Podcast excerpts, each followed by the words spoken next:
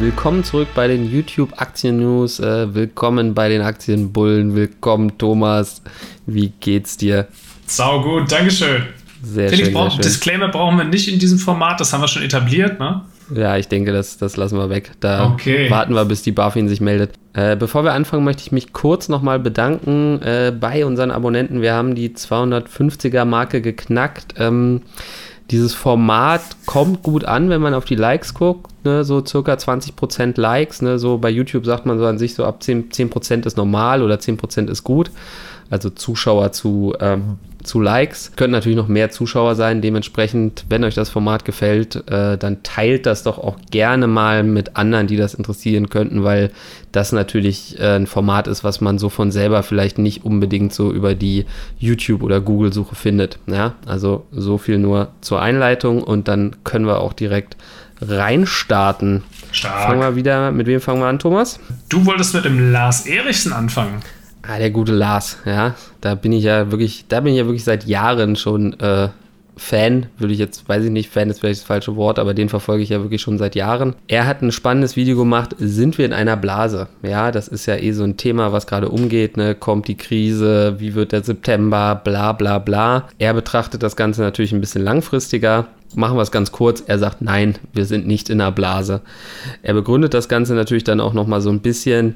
Ähm, zum Beispiel guckt er sich eben die Bewertungen an, ne? Also K G Vs et cetera. Und da sind eben Europa und Asien auf einem relativ niedrigen Niveau tatsächlich. Also da ist durchaus noch Potenzial nach oben, beziehungsweise die Märkte sind fair bewertet, ne? Also was, was dafür spricht, dass wir eben nicht in der Blase sind. Ansonsten geht er auch auf die gute Casey Wood ein, die nämlich auch dasselbe sagt, ne? Auch sie Sie sagt eben nein. Äh, ansonsten sagt er halt eben auch, dass Angst vor der Blase natürlich auch immer verhindert, dass du investierst. Ne? Also wer jetzt wirklich glaubt, okay, jetzt kommt die Blase und dann kommt sie nicht und dann wartest du ein Jahr und dann kommt sie immer noch nicht und du sitzt die ganze Zeit auf dem Cash und lässt die ganze Zeit Rendite liegen, dann hast du eben auch nichts davon. Ne? Also dementsprechend, ja, sollte man da nicht zu viel Panik haben und nicht zu sehr auf diese Crash-Propheten hören, definitiv nicht. Ne? Und er sagt halt auch, dass die, dass die Märkte zwar stark gestiegen sind, aber eben halt auch nicht überproportional. In der historischen Betrachtung, dass das alles völlig normal ist sozusagen, die Entwicklung, und dass wir eben keine Fahnenstangen haben. Ne? Also wenn wir jetzt uns mal so Dotcom-Blase oder sowas angucken, dann siehst du halt einfach, dass das alles völlig, völlig losgelöst war und exorbitant gestiegen ist. Und er sagt eben, gerade in so einer Marktphase, wo alle eher so vor der Krise waren und eher so ein bisschen vorsichtig sind, da passiert dann meistens nichts. Ne? Die Gefahr ist immer dann, wenn die ganze Welt sagt, ey, du musst Aktien kaufen, das geht nur noch nach oben und sei dabei, verpasst das nicht und so weiter. Ne? Cooles Video, äh, wenn ihr es noch ein bisschen detaillierter wollt, guckt's euch an. Was hast du für uns, Thomas? Ich äh, habe mal wieder beim Kolja reingeschaut, mhm. und äh, der hat diese Woche äh, ein, äh, das Video heißt japanische Aktie besser als Asien E T F? Fragezeichen. Und zwar hat er sich das Unternehmen Itochu angeschaut. Ja, cool. äh, das schreibt sich I T U C H U.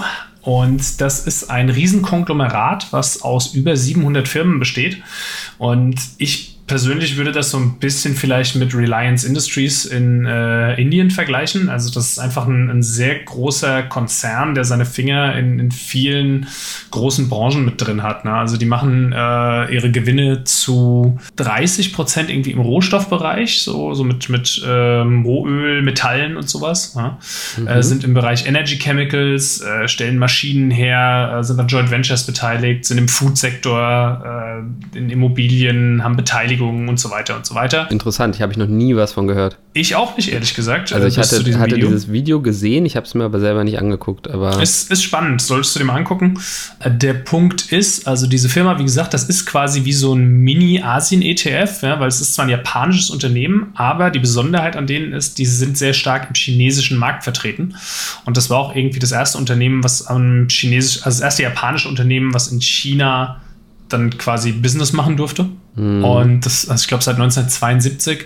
Und dadurch, dass die eben in so vielen Branchen drin sind, äh, bist du eben irgendwo natürlich auch am äh, Wirtschaftswachstum Chinas beteiligt, bist in Japan mit drin und sind generell in Asien, also sehr groß unterwegs. Die bauen unter anderem jetzt auch an einem, oder haben an einem Atomkraftwerkprojekt in der Türkei mitgebaut.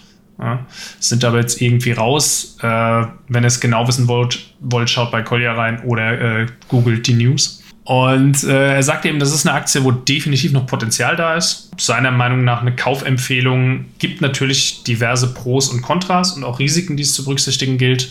Aber wie gesagt, wenn ihr es genau wissen wollt, schaut auf seinem Video vorbei.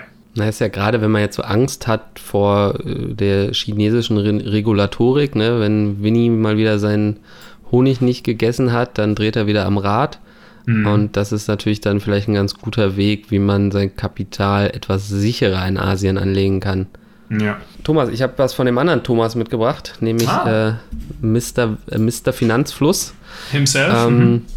Der hat ein Interview geführt mit einem Ex-Banker.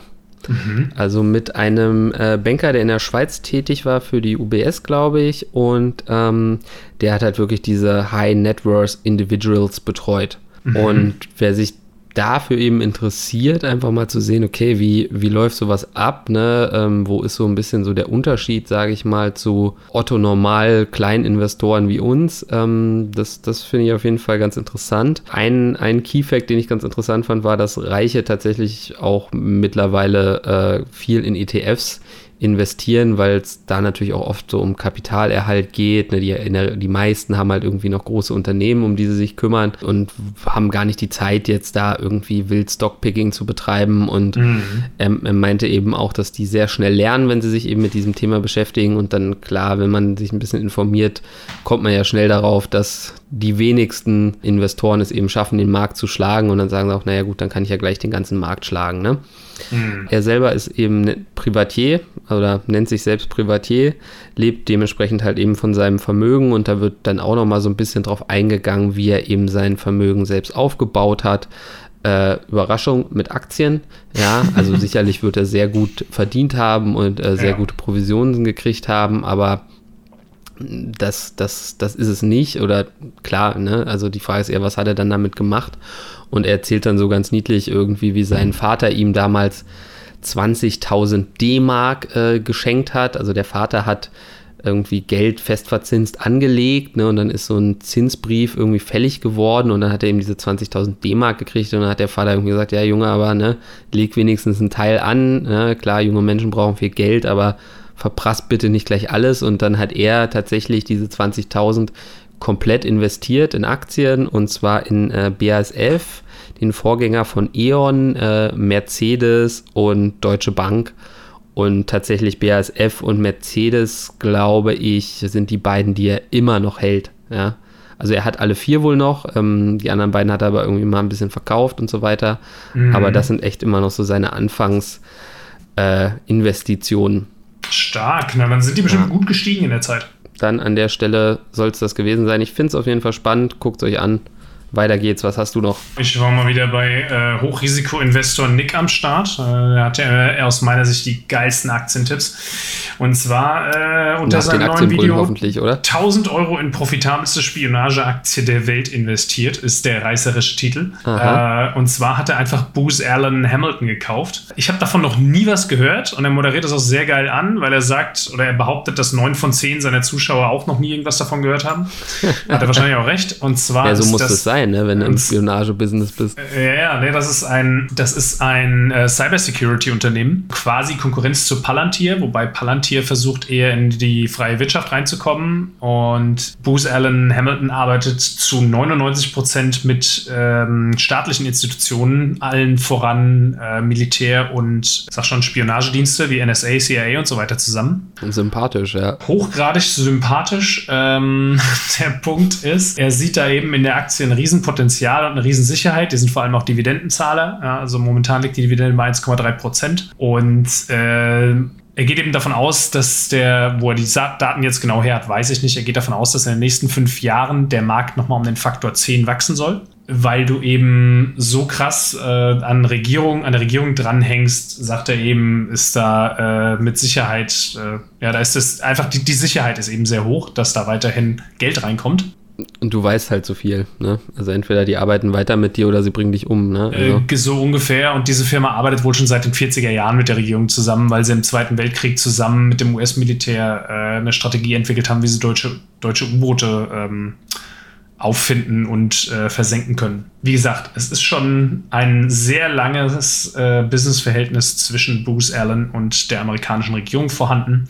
Und da die Aufgaben, die die zu stemmen haben, immer komplexer werden, äh, weil sie hauptsächlich ja als Beratungsunternehmen dahingehend tätig sind, aber auch eigene Produkte verkaufen, Software-Tools, äh, glaubt er eben, dass da die Auftragslage auch weiter und weiter expandieren wird. Okay, ja, was haben wir noch? Klingt, klingt plausibel. Was, was haben wir noch? Äh, ich habe den Formations-Trader wieder dabei. Ah, äh, der ist der, der Einzige, der gedisst wurde in unseren Kommentaren. Ne? Der wurde ein bisschen gedisst wegen seinen Thumbnails. Ja, dementsprechend, Kollegen da draußen, ne, übertreibt's nicht mit den Thumbnails. Ja, ich meine, das machen viele. Äh, ich mich, ich störe mich da nicht so dran. So ist es halt, ne? In Anführungsstrichen. Ne? Hm. Bekannt immer diese schreienden Gesichter und irgendwie Caps Lock und bla bla bla, aber gut, egal. Ähm, er hat ein Video gemacht, Europa, Doppelpunkt, Gewinnexplosion. Das ist tatsächlich wirklich ganz interessant, gerade wenn wir das eben auch mit Lars Erichsen nochmal in Verbindung bringen, dass, dass der eben sagt, dass, dass eben Europa und Asien eben noch nicht so überbewertet ist. Äh, dementsprechend vielleicht mal so ein kleines Investment in so ein Eurostoxx sechshundert gar nicht so blöd. Tatsächlich ist es nämlich so, dass die, natürlich nicht alle, aber äh, auf die Gesamtheit gesehen, die Gewinne des Eurostoxx sechshundert deutlich über den Erwartungen lagen, ähm, nämlich circa bei zweihundertfünfzig Prozent im Vergleich mhm. zum Vorjahr. Ja? Mhm. Also das ist halt natürlich schon eine heftige Steigerung. Klar, letztes Jahr war Corona, ne? Das ist, lässt sich alles nicht so ganz vergleichen, aber man hat insgesamt wirklich so das Gefühl, dass es aufwärts geht in Europa. Im Vergleich dazu, der S und P fünfhundert hat gerade mal dreiundneunzig Prozent gemacht. Denen ging es nicht so schlecht äh, im letzten Jahr, den Unternehmen, oder die Zahlen waren nicht so schlecht. Ne? Dementsprechend relativiert sich das Ganze wieder so ein bisschen. Nichtsdestotrotz ähm, ja, ist Europa anscheinend im Moment doch sehr gut am Start. Er bricht das Ganze dann auch nochmal runter auf die Sektoren, vergleicht Umsatz und Gewinn. Das finde ich auch ganz interessant, ne? Weil zum Beispiel die Energiewirtschaft äh, beim Umsatz ganz weit vorne ist, aber beim Gewinn wiederum nicht. Ja, also mhm. das Ja, finde ich, ist schon, ist schon echt äh, spannend, wie er da eben so ins Detail reingeht. Ähm, und am Ende macht er dann halt auch nochmal so eine, so eine Prognose und sieht da eben auch eine Gefahr, weil was jetzt natürlich wieder passiert ist, dass die ganzen Erwartungen angepasst werden. Also die haben, vorher war die Schätzung so bei fünfunddreißig Prozent und nun liegt die Schätzung halt bei fünfundsechzig Prozent. Das Obwohl heißt im Klartext, wir haben jetzt Potenzial, dass Kurse in die Höhe schießen und danach wieder äh, Korrektur eintritt. Ganz genau, ne? So also jetzt werden, die Erwa- jetzt werden die Erwartungen wieder, jetzt werden die Erwartungen wieder ins Unermessliche geschraubt sozusagen, und er sagt eben, dass da bestimmte Faktoren eventuell nicht so richtig berücksichtigt werden, wie zum Beispiel die gestiegenen Produktionskosten. Ne? Auch die, auch nicht nur, auch die Transportkosten steigen extrem im Moment. Ne? Also so ein, so ein Container von China hierher zu schippern, ist so teuer wie noch nie. Was dann eben natürlich wieder passieren kann, ne? Wenn die Erwartungen zu hoch liegen, dann kann es natürlich auch wieder zu Enttäuschung führen und dadurch dann eben wieder zu Rücksetzer, auch wenn natürlich eigentlich alles total intakt ist. Mhm. Ähm, dementsprechend, ja, was kann man daraus ziehen? Bisschen beobachten, aber grundsätzlich sollte man Europa auf jeden Fall nicht abschreiben, wie wir jetzt von Lars und, äh, oh Gott, Doktor Doktor Ham, Hamed, nee, Hamed, ich krieg den Namen jetzt gerade, den Nachnamen gerade hin. Esna Shari, okay, alles klar, danke. Ähm, gelernt haben, ja, ja, so viel vielleicht zu dieser Episode. Wie üblich, lasst ein Like da, lasst ein Follow da, äh, teilt den Kram und schreibt uns in die Kommentare, wen ihr hier noch vertreten haben wollt. In diesem Sinne. Cool, in dem Macht's Sinne. Gut. Danke für eure Zeit, bye bye.